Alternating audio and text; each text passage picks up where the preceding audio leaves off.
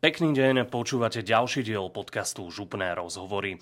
Dnes budeme naladení športovo, rozprávať sa budem s úspešným krasokorčuliarom Adamom Hagarom. Adam, pekný deň ti prajem. Pekný deň aj vám.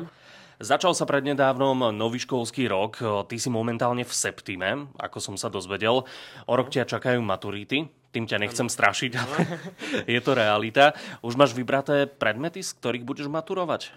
Tak e, vybral som si tento rok vlastne semináre a aj na maturitu, teda by som chcel maturovať z matematiky a informatiky a z povinných predmetov to bude teda angličtina a slovenčina. Predpokladám, že vďaka športu nemáš problém s angličtinou, takže asi B2, že? Áno, B2. A baví ťa škola? V rámci možností, áno. Dobre, ďalej to nebudeme rozoberať, proste si spokojný. Ty si zároveň veľmi úspešný športovec. Dovolím si povedať na rovinu najúspešnejší krasokorčuliar na Slovensku momentálne. Dá sa vôbec stíhať tá škola a tréningy? Dá sa to stíhať, určite niekedy to je možno zložité, ale dá sa to stíhať, ale musím si teda rozkladať ten čas vlastne ráno ten tréning, možno cez deň škola, večer sa učím po ceste domov z tréningu, ale dá sa to stihnúť. Tréningy máš teda iba raz denne, buď ráno alebo po obede? Nie, mám ich teda ráno, mám tréning, potom teda škola, dosť často sa stáva, že odchádzam z tej školy aj skôr, po nejakých 4-5 hodinách. Ako to napríklad berú pedagógovia, že odídeš skôr? Či máte nejakú dohodu medzi sebou? E, tak myslím, že im to nevadí, možno, pretože ja si väčšinou tie písomky aj to učivo doberiem doma, ale som rád, že teda mi to e, sú, sú s tým v pohode.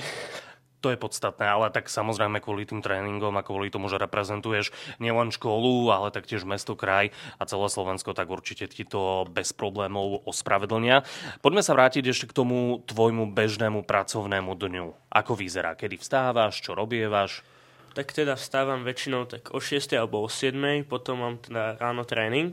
Z toho tréningu e, teda idem do školy, tam som nejaké tie 4-5 hodín a potom idem po obede na ďalšie dva tréningy do Bratislavy. A ty si naozaj úspešný študent, pretože minulý rok si získala aj župné štipendium za svoje výsledky, takže gratulujeme zároveň. Ďakujem. A ďakujeme ti aj za to, že si otvoril tento rok uh, Olympiádu stredoškolskej mládeže, lebo tam si išiel z, uh, rozsvietiť oheň, ak to ano. tak môžeme nazvať. Uh, už som spomínal, že si naozaj na Slovensku najúspešnejším krasokorčuliarom. Kedy si sa vlastne tomuto športu začal venovať? Tomuto športu som sa začal venovať v 4 rokoch vlastne uh, a bolo to aj kvôli mojej sestre, pretože ona už začala teda súťažiť v tom veku a tiež aj kvôli mojim rodičom v podstate som sa k tomu športu dostal, lebo moja sestra teda už robila krasokorčulovanie a ja som teda ako následoval hneď po nej a potom ma to začalo aj baviť, keď som bol mladý. Čiže máte to v rodine prakticky a pokračuješ v tom aj ty ďalej. Áno. Predpokladám, že toho voľného času nemáš až tak veľa, keďže si spomínal, že niekedy počas dňa máš aj dva tréningy, do toho škola, potom sa musíš učiť. Ak náhodou máš nejaký ten voľný čas, čomu sa venuješ? Samozrejme, okrem krásu korčulovania. Tak e, dosť často oddychujem, pozerám nejaké videá na YouTube, možno hrám hry na počítači, takže celkovo sa venujem tomu životu možno na mobile, na sociálnych sieťach. Keby si mohol odporúčiť teda nejakú hru, ak nás eh, počúva niekto, kto hráva, ja neviem, Xbox alebo niečo na Playstation, čo by to bolo? Fúha, ťažko povedať, nemám nejakú špeciálnu hru, tak neviem moc povedať. A skôr také športové zameranie alebo strategické? Myslím, že skôr strategické a také. Poďme na tie tvoje úspechy, pretože prednedávnom eh, si sa zúčastnil juniorskej Grand Prix, bolo to v Linci. A tam si dosiahol historický výsledok, eh, pretože si obsadil prvé miesto a vlastne sa ti to podarilo ako prvému Slovákovi. Čo pre teba toto víťazstvo znamená? Tak je to určite super pocit také niečo dosiahnuť, ale tiež je to aj určitá zodpovednosť, pretože musím teda viac na sebe ešte pracovať, aby som mohol ešte väčšie výsledky mať, pretože toto je v podstate len taký začiatok tej mojej kariéry. A veľmi úspešný začiatok kariéry. A poďme aj na tú budúcnosť, pretože ty už napriek tomu, že máš 17 rokov, máš na svojom konte veľmi veľa úspechov.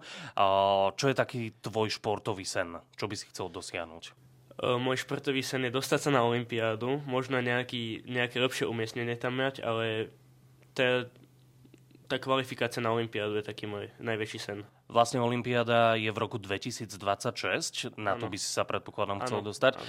Aká je tá cesta dostať sa tam? Čo musíš preto splniť? V roku 2025 je teda, sú majstrovstva sveta a tam e, sa musím kvalifikovať, myslím, že do 24 alebo ešte aj vyššie, aby som teda tam sa postupne nejak E, vyberajú ľudia, ktorí tam pôjdu. Krajiny dostávajú určité počty ľudí, ktorí pôjdu na tú olympiádu a musím do tej 24 teda byť, aby som sa tam dostal. A ešte potom je jedna možnosť.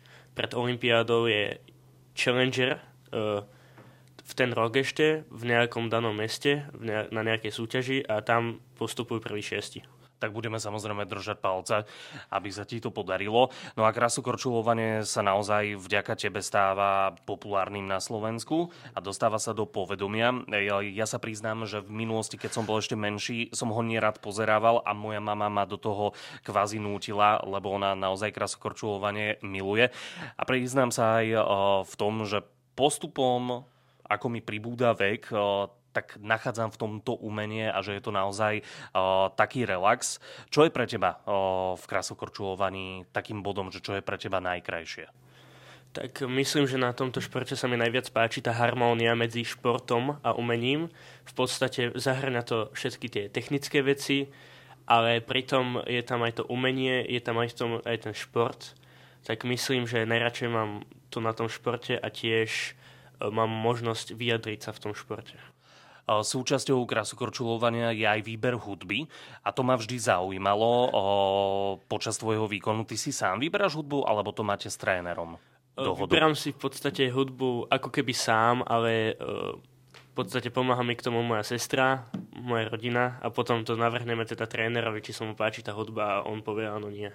A akú hudbu máš najradšej napríklad? Že podľa čoho si ju vyberáš? Uh, vyberám si ju na základe toho, čo poznám o krasokorčulovaní v podstate, ako tá, tá, tá jazda v podstate musí byť poskladaná, aby uh, mala nejaký taký možno explozívnejší koniec, pomalší začiatok, aby, sa, aby postupne stúpala, tá jazda gradovala a potom na základe toho teda tú hudbu vyberieme.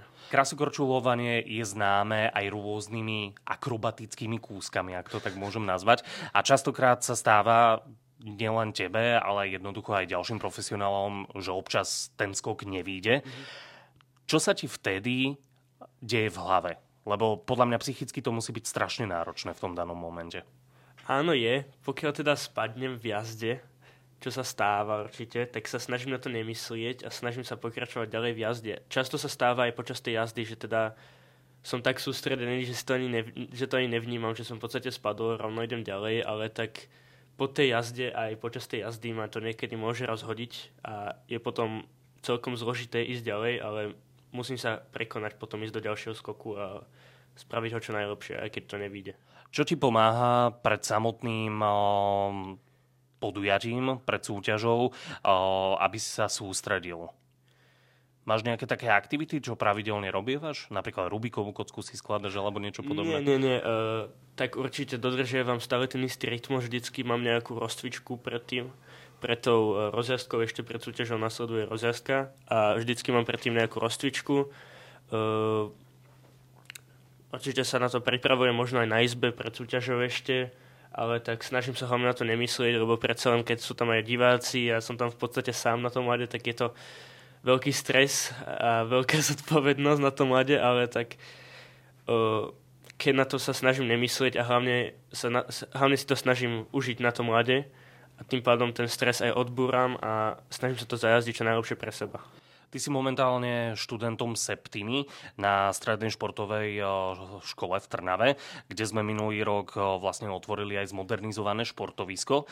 Ako hodnotíš to, že sa župa naozaj snaží modernizovať a budovať nové športoviska pre študentov a verejnosť? Určite to hodnotím pozitívne. Môžem povedať aj za seba, aj za ostatných športovcov teda, že veľmi ďakujeme a uľahčuje nám to teda podmienky trénovania a určite to je super nielen pedagógovia, ale aj tvoji známi o tebe hovoria, že si väčšine usmiatý a pozitívne naladený, čo môžem potvrdiť, lebo tento rozhovor s Adamom nahrávame v skorých ranných hodinách a ako náhle otvoril dvere, tak bol usmiatý a dodal nám energiu. Máš na to nejaký špeciálny recept? Myslím, že nie. Snažím sa v podstate žiť v tom momente, ako, v akom som, ale nemám na to nejaký špeciálny recept, proste prídem, usmievam sa. To by sme si mohli brať e, naozaj viacerý príklad, ako to môže fungovať. No a na záver posledná otázka. E, aké preteky ťa v najbližšej dobe čakajú? Koniec októbra, november? Tak na konci októbra teda máme e, Tyrnavia Ice Cup v Trnave a potom o dva týždne na to mám ďalší Challenger Series v, vo Varšave a myslím, že potom na to už je tá Junior Grand Prix Final v Pekingu. Budeme držať palce. Adam, ďakujeme, že si prišiel, že si si našiel čas a budeme ti držať palce nielen počas eh, týchto podujatí najbližších, ktoré ťa čakajú, ale aby sa ti splnil aj ten sen a mohol nás reprezentovať na zimných olympijských hrách. Ďakujem aj ja za pozvanie.